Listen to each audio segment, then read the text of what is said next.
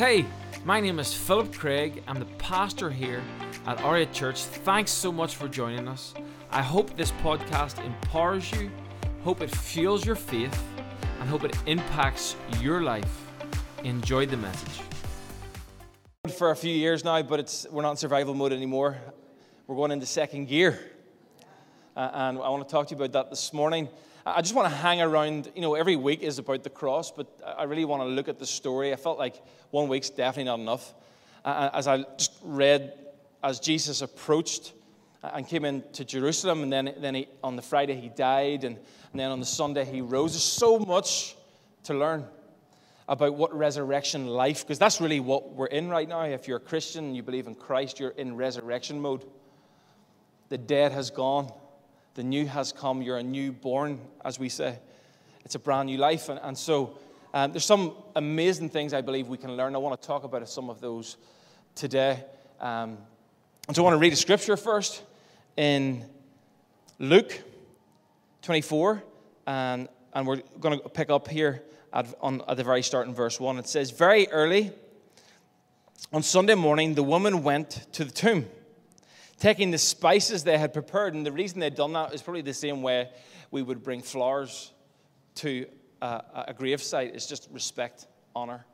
Uh, and they were going back there, and they found that the stone had been rolled away from the entrance. And so they went, but they didn't find the body of the Lord Jesus. As they stood there puzzled, anyone ever been puzzled in your faith journey? Confused? What is God doing here? This is weird. This is not what I expected. Two men suddenly appeared to them, clothed in dazzling robes. The women were terrified. Everyone ever been scared?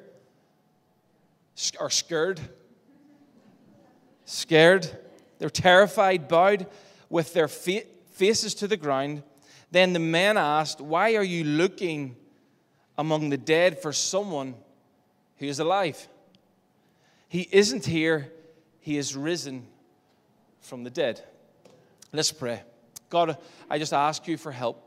Holy Spirit, come now, speak into each and everyone's situation the way you do, in a thousand different ways with the same message. I pray your word will go forth into our hearts. In Jesus' name, amen. So, the message I want to speak about is called Do Not or Don't Rush Off. Turn to your neighbor and say, Don't rush off. Don't rush off. Turn to your, your second favorite and say, You shouldn't rush off either. hey, I, if there's some Liverpool supporters, I know there's. Ex- oh, someone's ears just perked up. Someone's head just went down. Tim. Time to hide.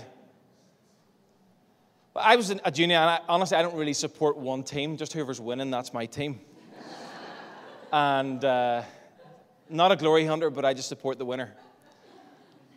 And I was, I was at university with my friends, and we all love football. We, played, we didn't have a TV, we had a football. We used to play a little game called Megsies in the living room where you're trying to put it through your opponent's leg, and it was just, yeah, it was good fun. That's how we done it. But anyhow, there was a, there was a game on. We actually found a TV, and I think it was the computer or whatever. And um, Champions League final. Liverpool got the Champions League final in 2005, correct, Carl? You remember this well. This is on your bedroom wall. Uh, when, when, when Suzanne's away, obviously, you've got the poster up, and then you take it down for coming back. But, but this game was just a write off, to be quite honest. 3 0 down, getting hammered. And I didn't really care too much, but I wanted a bit of excitement because, you know, you kind of know the team, know a few of the players. Uh, and it went downhill fast. I'm like, I'm done. It's over peace, like stuff Liverpool trying to support you a little bit, and you've just got absolutely destroyed in the Champions League final. It's an embarrassment. I'm way home, or I just left the room, stopped, stopped watching, went out and done something. And then all of a sudden, Facebook happens. Everyone's commenting, everyone's putting posts up, best day ever. You know, whatever's red, everything's red red or dead, da da da, uh, uh, and, and putting all these pictures up, people running around the living room going wild. And I'm like, what have I missed? It was as if a situation that, that was the worst ever became the best ever. And what had happened was in six minutes, Liverpool came back, big Stevie G. They came back to three all and then one on penalties. Six minutes it took to turn the game around. And I feel like that's a little bit like what happened with Jesus at the tomb. Jesus was actually telling them, hey, this is what's going to happen, but shh, didn't hear that. That's a bit weird. The temple will be rebuilt in three days. Weird. What are you talking about? I don't even understand. This is weird, the way you're speaking and, and, and like predicting the future. And then these women arrive on the scene, and the tomb has the tomb is open, and the stone has rolled, and, and it's mad. And so, the first thing I want to say is that Jesus exceeds our expectation. When we're on a faith journey, often the reason a lot of us don't want to get on a faith journey, we, we, we, we acknowledge Christ, we acknowledge faith, we acknowledge uh, walking with God, but we don't often do it because it's a little bit scary. It's like, I've got to enter into this in faith to really expect that God might do something because it looks impossible right now. 3 0 down. In the tomb, everything we give up, our livelihood to follow our, our carpentry jobs, our, our fishing jobs, our businesses, we let it down to follow this man, and he's in a tomb, and he's dead. I think most of us would, like I exited the house and the room, would leave. It's over. But if we had actually listened and remembered what Jesus said, we would have stayed. Wouldn't have rushed off as, as much. And these women obviously were just honoring Jesus and his life, the, the rest had gone. And so Jesus exceeds our expectation. Sin also exceeds our expectation. It takes us further than we want to go, it costs us more than we want to pay. And so Jesus does the opposite, only with life. The problem is there's a gap called faith. It's, it's, and, and just like that game of football, it wasn't until near the end that the comeback happened. It was just like, have you ever experienced that where it's like, oh my word, I think this is not looking good. I'm so close, but I'm also so weary and so feared and so anxious. And then just at the last moment, something shifts, something happens, and a door opens. And I feel like that's often the way faith works. Often we're allowed to come to the end of ourselves. It's as if we hit our ceiling, we're banging the roof trying to get through to the next level while God's building some steps. And, and we just can't see any further. But, but when we start to realize through faith that, that our ceiling is God's floor, then we realize uh, we are not the. God is the builder, God is the designer, God is the author of life. He's our life source, and so He guides the way. And that's why the most natural way for us to live is what we call spirit led. We look at the principles, we look at the ways of God, and we walk in those, but, but God opens doors. God drops dreams in our heads, in our hearts. That's how the churches went forward for 2,000 years. I was at a conference yesterday, and they were speaking about, uh, you know, they're prophesying and speaking life over church plants overseeing, because the, the best thing a community can have for a life source is a local church.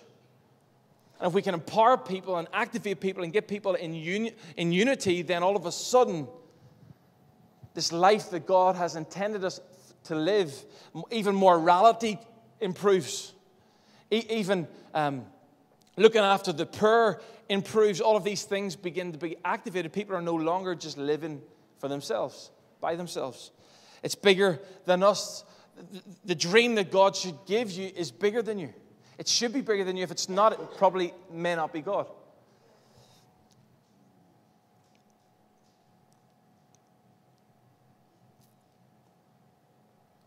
You know, when I, when I um, all through lockdown, when we had to, to work on uh, video, one of the worst things, the most humbling things for me was to watch myself talk Oh, my. Uh, I've never done it before, to be quite honest. I've never filmed myself and just kind of watched myself. And even li- li- sometimes we just hate ourselves talking, like, what are you talking about? even the way you talk, oh, it's awful. It was very humbling, but the only way for me to grow was to go through that pain barrier and take the honest feedback. Because what, would, what I would naturally want to do is when I would see myself, hear myself, is to, to shut it down, turn that thing off. Ugh. Shame would grow. I would just feel weird. But, but my, my solution my, for me to move forward with my life in my skill and my art, I had to go through that. The same with anxiety, the same with fear, the same with all of those things that we face, all of those tombs that we live in by hitting stop, by leaving the rooms. We rush off and therefore don't overcome and don't get better. And, and we certainly can't see God do great things in our life because we rush off. We shut the door on discomfort. We shut the door on shame. We shut the door on anxiety. Instead of, uh, there was an area in my life that I got super anxious and it just came upon me. And there's probably a few different life situations and circumstances that contributed to that because we go through seasons, yes? And sometimes things hit us like a brick wall, and that's okay. But how, how do we deal with that? My, my first instance was to just, you know, forgive and forget. Or, or just shut it down, or, or just roll the stone across that tomb. That's dead, that's gone, I'm over, it's over. I don't want to think about it, but unfortunately, I'd done that in my earlier years as a teenager in some relationships, and, and it haunted me for 15 years because the, the stone didn't move. The stone st- it stayed over the tomb. The tomb was still there. I was still in it in that area of my life. And this is what I believe that Jesus and the resurrection. Did you know that the word, uh, our name R8 means resurrection life. The number eight is the day that Jesus rose on the Sunday, is the eighth day of the week. It's the start of the next week. It's a new season. So as we came here after a hard season that I'd been through, my, my, my natural instinct, my, my natural, uh, my natural decision would have been to run off, to close the tomb, peace out church life, peace out trying to do this stuff for God and faith, and, and, and, and I'm out. It hurt. I'm 3 0 down. It's over. It didn't work, God. What, what are you at? People dropped the ball and we lost. My, honestly, it was awkward as we began to resurrect, as we began to gather again and start afresh. It was awkward. I didn't feel that excited, if I'm honest. Has anyone ever felt excited going to a counselor? Or going back to training after a loss, or, or having to speak to your wife after you messed up. I've never felt excited about that. Ever. I'm not sure I ever will because you know what's happening? There's a process and there's a tomb door being opened and it's awkward and it's a bit weird and it's not normal, but it's so right. And it's so God's way. And it's what resurrection life looks like. And it, it's, it's what coming to life looks like because some of us were sitting with hard shells and hard tombs and, and hard rocks around our heart in areas of our life. And it's time to go back and not to rush off. It's time to revisit the wound. It's time to revisit the way you processed that or just blocked it out. And if you don't, you will die. And that area will experience death and you'll never see life again until you revisit until you approach that te- the tenderness of your heart, until you go back to that place where you were broken and bruised, and don't allow the, the, the brokenness and the bruises to, to, to, to dictate. Mm. I'm getting choked up already. It's trying to hold me back. The devil's trying to hold me back from speaking life. And so that's why I, I'm so, I think it's so important as a church, as a body, as a people, as sinners, who experience sin, our identity as sons and daughters, but we experience sin still. And people look at us the wrong way. And I'm not sure they like me, and why are they not inviting me to the party, and what's going on? That's life. How do we process those things? And one thing the devil uses to, to bring people off track is he keeps the door closed and he encourages, to, encourages, encourages us. I can nearly talk today. He encourages us to do so, to keep the stone rolled over the door instead of away. And in the church, it looks like offense. Some people got it wrong, and they probably did. But Cursing the darkness doesn't make it lighter. The light of Christ cannot come into the situation if you just keep talking about how bad they were. And that's what I had to do in my situation to get resurrected. I says, Phil, what can you do better? The Holy Spirit convicted me. You, they done what they done, and that's that. They'll stand before God for what, what happened. What are you going to do? Just kind of keep looking at the tomb and looking at all the different, explain all the different shapes and the type of rock it is and, and the kind of cloth that you're wrapped in, in in the tomb? Is that you're just going to use your energy for that? Are you going to actually get back on your feet? You're going to speak the life of God, the life of the Spirit back into your bones? Yeah?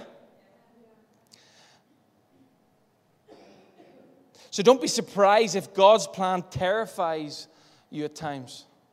They were terrified. The angel was there, explaining like, like this what happened. Why are you looking for the the living among the dead. Some of us were, were looking for the living among the dead. You're trying to find life without God. You're trying to find purpose in maybe some spaces and some places without God. Because the last time you tried to do it God's way, you got wounded, you got hurt. It wasn't perfect. Well, Jesus died for our sin, and that's not heaven. He was dealing with earth, trying to bring, bring heaven, but first he had to deal with sin.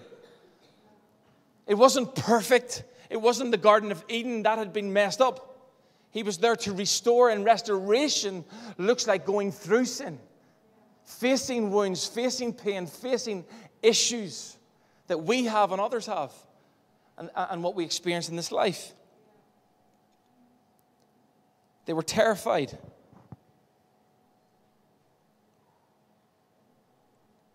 See, a, de- a dead thing might be for you a relationship. And, and this is why I'm careful. Sometimes you can just say, right, I'm just going to write that relationship off. But often, the tension of that is sometimes relationships just need to be worked at, they just need to be watered.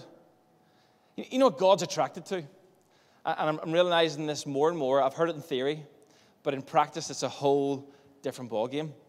God is so attracted to humility. He's so attracted to humility. I actually made a mistake. Can you believe that? A few weeks back with my wife. I love just great examples, you know. When you get, if you ever get married, there's to be loads of examples. Iron sharpens iron, all that kind of stuff. And thank you, Pet, for giving me great examples. Um, and yeah, I made a mistake and said something I shouldn't have said because I felt hurt. And obviously, Anna didn't know she had said something that hurt me, but it somehow went through all my brain activity, and, and I decided I'm offended and responded without thinking. Bad thing to do. Anyhow, the problem is now I've got to make up for that. How am I going to get over this? Because this emotional pain is even worse now.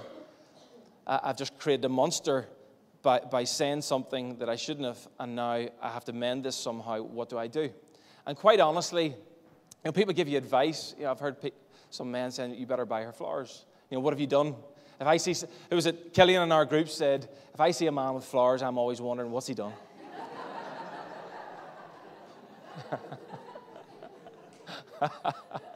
so, so at Valentine's Day, I took a picture of Killian and me and Tesco. I was like, what do you think, mate? Do you think I've done something wrong? So anyhow, so I bought my, my wife flowers because um, not because Killian discouraged me, but um, because I just thought, right, uh, something she appreciates, and that'll be good investment um, for the future, sow and reap, and all that good stuff. But then a few weeks later, I had to buy more flowers. I'm like, this is cost. I'm going to start growing flowers because this is costing a fortune. Good 10, 15 pound a I couldn't get the cheap ones because that's not going to help cover the sin you know, we're going to need, there's a bigger debt here. Um, and so, honestly, I was kind of driving home and I'm like, oh, man, I've created, why to say that? Why to react that way? It's stupid, Phil. Why'd you do that? Just shut, keep your mouth shut. But anyhow, how do I fix this? And honestly, I said, I'm going to pray because there's, a, there's bitterness in my heart still because I feel wounded too, while also making a mistake and, and creating a great debt. And so I prayed, and honestly, I, I felt, I just felt You could say it's the Holy Spirit, or something reminding me that I need to get flowers. But I just got flowers two weeks ago. So, anyhow, I submitted to that. And there's times in the past that I didn't submit to that holy thought, or to that recovery thought, or to that restoration thought. I just said, nah, I'll just talk it out. It's cheaper. and it didn't work. And it cost me days of pain. So I says, you know what? I'm just going to submit to this and give it a go. As much as it's inconvenient to stop the shop here, on the way home, I'm going to buy pizzas, I'm going to buy flowers. I'm going for this. I want a quick recovery. And, and yeah, it wasn't completely smooth, but, but after a while, Anna says, Yeah, I, you probably saved yourself a few days. And I'm like, Yes. so, what I'm saying is, the Holy Spirit is real. And the Holy Spirit connects to the most humble part of us. And when we're humble, the Bible says God will lift us up. And, and when we're prideful, we fall. And we invite on more pain and suffering. And so, I really think this is, this is so important when we talk about tombs and we talk about running from our pain, running from our wounds. It's the worst thing we can do. It's the worst thing. If we want the stone rolled, it's going to look like humility. It's going to look like even feeling terrified and confronting the issue. It's going to look like going to counseling. It's going to look like having an awkward conversation. We even talk about, we take this verse out of context all the time where two or more gathered here, he is in the midst.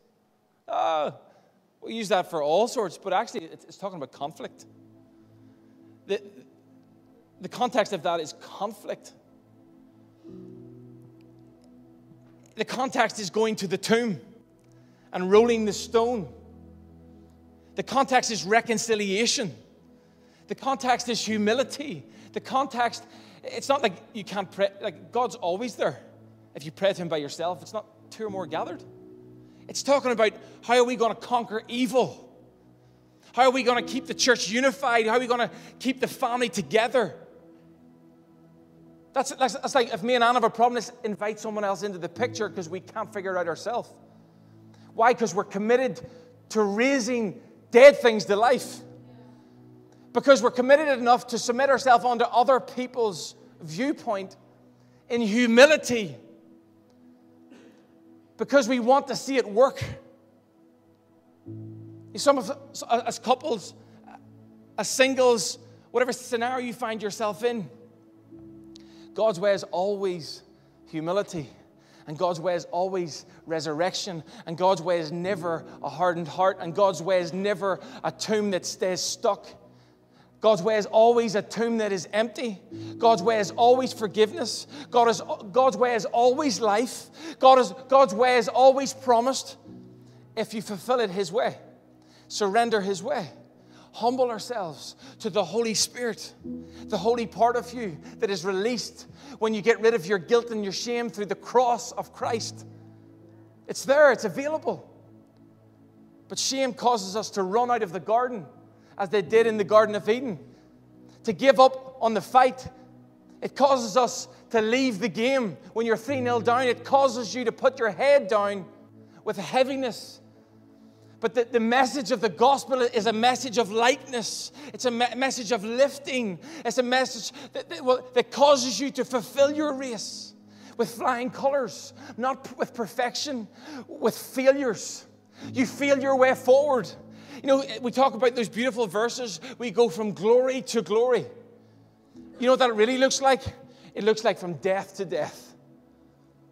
May He become greater as we become smaller. That, that doesn't mean we diminish our value, it means we diminish the pride, the part of us that destroys us, that, that, that clocks up all kinds of debt. It's a beautiful picture of the tomb. It goes on in Luke 8 to 12. It says this Then they remembered what he had said, eyes opened. And he listened to the Holy Spirit more, Phil. So they rushed back from the tomb to tell his 11 disciples and everyone else what had happened. It was Mary Magdalene, Joanna, Mary, the mother of James, and several other women who told the apostles what had happened. First preachers of the gospel, women. Oh. Come on, woman. But the story sounded like nonsense to the men, that, so they didn't believe. However, Peter jumped up and ran to the tomb to look. Stooping, he, he peered in and saw the empty linen wrappings. Then he went home again, wondering what on earth happened. What is going on? It wasn't. This is not normal. This is abnormal. See, faith stories aren't supposed to be normal. It's not normal that people would leave their security and their job to go plant a church, to go minister to people. It's not normal that people would come to church on a Sunday to worship a God they can't really see. It's not normal that people would tithe. I remember I was, I was uh, uh, on a building site when I was 19, and the guys, you know, you know if you've been in a building site, the guys are just real honest. You get slagged bad. And I could, I could hold my own, so it was okay. I enjoyed it. But they're like, there's churches you give like a tithe, this tithe thing, money. I was like, yeah, what? I could be spending that and it's not normal. It's mad. It's crazy. But God blesses it and God uses it and God builds with it. It's not, no, I remember Jude um, was a pretty good hockey player. And, and it's great. Sport's amazing. I love sport. I'm a PE teacher by trade and, and she had, they were having Ulster trials on a Sunday. And mom was like, oh man, what did I do? Am I being too, you know, rigid with this? Am I being too legalistic? She prayed about it and said, Jude, you're not allowed to go. Why? It was normal to go. Culture would say go, the current said go, opportunity would say go, but mom said no, and dad. Why? She felt that she wanted to protect what was most important her relationship with God, her destiny with God, her purpose with God. I don't, I don't know if Jude would be up here leading worship for the last 10, 15 years if that decision hadn't have, had been yes. Let's just go with culture. Let's just go with normal. Listen, God doesn't want normal. Faith is not normal. But faith is alive, and faith is a promise, and, f- and faith is, is people uh, fulfilling destiny. F- faith isn't just coming to church, just like coming to the pew and, and, and, and just leaving, just going, just doing this Jesus thing, just just going through the motions, just attending, just surface, just ticking boxes. That's not what Jesus signed up for.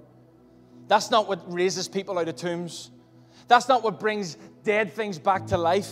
That's not the kind of faith that recovers you from some of the worst emotional and relational pain that you can experience. That's not the kind of faith that releases people from toxic cycles of sin and iniquity. That's not the faith that brings dead things to life and shakes bones in deserts. That's not the faith.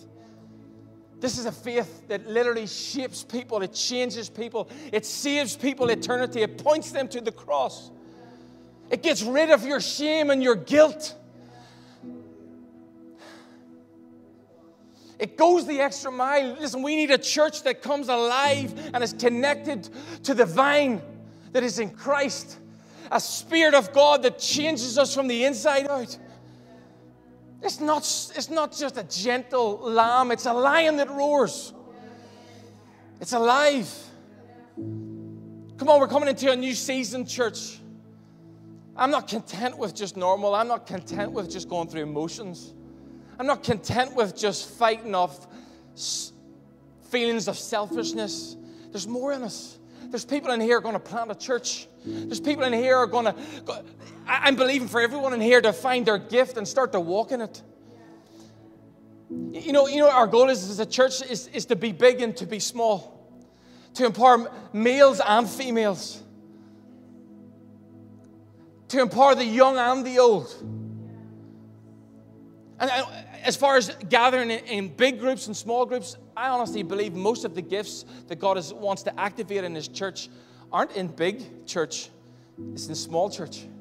It's in our groups, in our, in our two or three gathered. It's in our, our daily lives, in the hallway. That's why if someone comes to me all about you know, some of the spiritual gifts, but they'll only do it on the stage, I'm like, you haven't got it. You've got it wrong. I want to hear about what God's doing in your life in the hallway, on the street, then I'll know you're doing it for the right reason. Then I'll know it's real. Then I'll know it's authentic. Because we've got to protect our heart. Faith stories aren't supposed to be normal, they go against the grain and the current of culture. Goes on to say in, in, in verse 44, 49, then he said, When I was with you before, I told you everything written about me in the law of Moses and the prophets. This is Jesus speaking. In the Psalms must be fulfilled. Then he opened their minds to understand the scriptures and he said, Yes, it is written a long time ago that the Messiah would suffer and die and rise from the dead on the third day. It was also written that the message would be proclaimed in the authority of his name to all nations, beginning in Jerusalem. There's forgiveness of sins for all who repent, a humble heart. You're, you're, you're witnesses of all these things, and now I will send the Holy Spirit just as the Father promised. But stay here in the city until the Holy Spirit comes and fills you with power from heaven. See, Jesus always pointed to the foundation of the Word. His Word is an anchor. It's not based on emotions, it's not based on feelings, it's just based on facts. And so that's really important. That's why we're trying to get our church, you guys, into the Word, to know the Word, to see the Word, to feel the Word, to see how Jesus responded to Pharisees and legalistic behavior. We need to be in the Word. And I, I, I, I kind of find this a little bit funny. He says, Suddenly their eyes were opened, they recognized him, and at that moment he disappeared. Have you ever seen a parent dropping off their kids to like a mothers and toddlers or, or, or school? And they're like, at the start, it's, it's obviously awkward sometimes, and the kids like attachment, you know, they, they're attached to their parents. It's the first time, and they're like, oh my word, what, what do we do here? And they try to get them on a toy, and then they're like, if I can just get to this door, I'm out. And they're on their own. What, what's going on there is they want the kid to learn, and it's awkward. They want the kid to come out of the tomb of unhealthy connection and, and broaden their horizon to see life more expansively and bigger than they see it right now. To develop socially, emotionally, all those relationally. But how, how often it, this is what Jesus done is as if he says, Hey, I'm going to give you the clue and I'm going to leave. You see, the teacher is often silent during the test. My teachers would teach me and then they would give me an exam and say nothing. Hey, hey, give me a clue. Nothing. Some of us are going through seasons and it feels like God's saying nothing. Maybe God's giving us an opportunity to look inwardly is there some things I can work? There's some I know the ways of God, so I've got a reflection of how God does things. Am I living those way, ways? Maybe it's a time for us to reflect. Are new? The teacher's silent. My parents have gone. Who's here? Who's, who's God put in front of me in the playground of life? What can I put my hand to to help and develop? What, what art can I grow in? How can I move forward? The teacher's often silent. But wait goes on to say, And now I will send the Holy Spirit just as my Father promised, but stay here in the city until the Holy Spirit comes.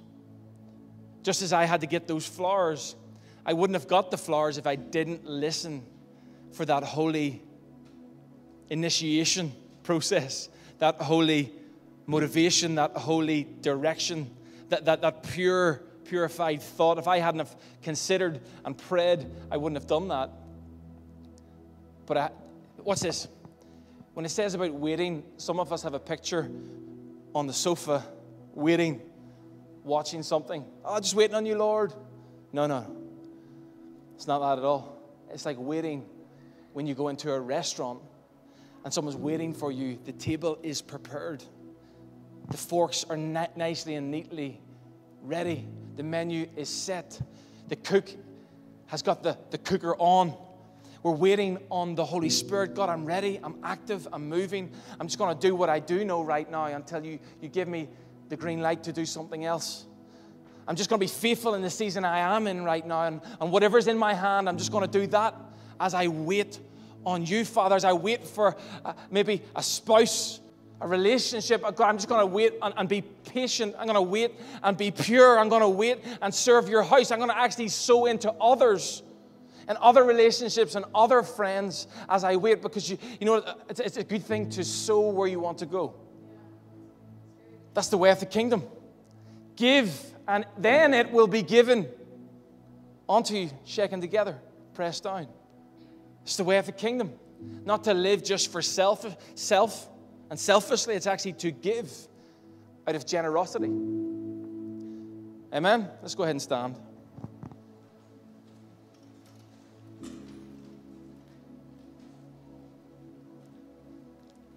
God is so attracted to a humble heart.